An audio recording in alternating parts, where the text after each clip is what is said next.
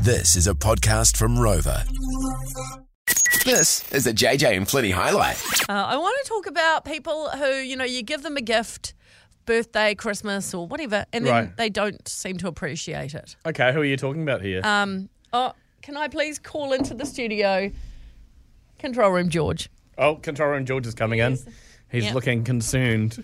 And he should too. Okay. Have I got a bone to pick with you, Control Room George? Okay, come on, guys, jump in. I thought this was going to be about me, and Dr. Dave lied. Well, we had to lie because I wanted to surprise you on the air. Now, George, I can guess what this is about. George, we're friends, aren't we? Yeah. How long have you known me for? Uh, since 2018, Long time. Who did you grow up t- listening to on the radio when you were a kid? JJ Phoenix. Yes, so you've known me a long time, right? We're close. Yeah. You'd think. So why is it that when I buy you a subscription to New Zealand Gardener magazine, you never even open it? It you sits not? next to you unopened for weeks and weeks, then the next one arrives, and that sits unopened for weeks and weeks and weeks. Where's the gratitude? I said thanks when you got me the subscription. Have you ever read one one of them? no, but look, I'm I'm a I'm a Gen Y. What you This love is a gardening. this is a physical magazine. I can get everything I need online. Oh, That's how magazines That's- are going out of business. that's all right? ungrateful, What mate. about the poor No, I am editor of New grateful. Zealand Gardener magazine who puts in all that work every month to get that delicious Well, looking magazine out there? I'll admit it does get delivered, and month after month, I think, oh, okay, I should take that home, and then at the end of the day, I just forget, and then it sits there for the whole month. and then the cleaner comes in and thinks that's been there for a while and biffs it out. Okay, well, that's what I wanted to bring you in here to say. Okay. And um, I'm sorry, and I am truly grateful for this wonderful gift. I can feel the tension in the air. I could cut it with a knife, to be Mm. honest.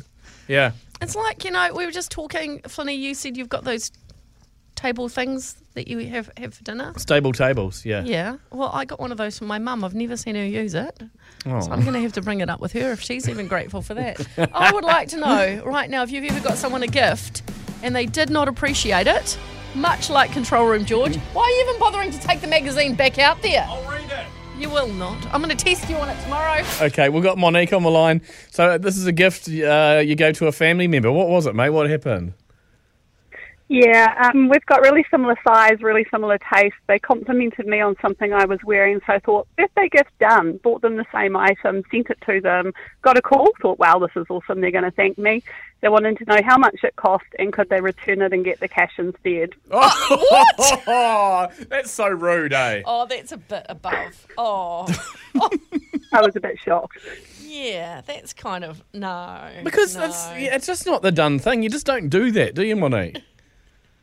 Well, I don't think you necessarily send a gift for thanks, but whether or not you hear thanks, it would be nice not to hear ungrateful responses. Yeah, how can I get the cash? the whole the thought that counts thing is meant to be a thing Yeah. here, right? Yeah. And so if they don't want, if they don't like the top or the dress or something, perhaps they could donate it or regift it or whatever. But to ask for the money, They that Mm. could- is they- just rude. They could always chuck it on Facebook Marketplace or something sneakily, and you never know, right? The JJ and Flinny catch up. Thanks for listening.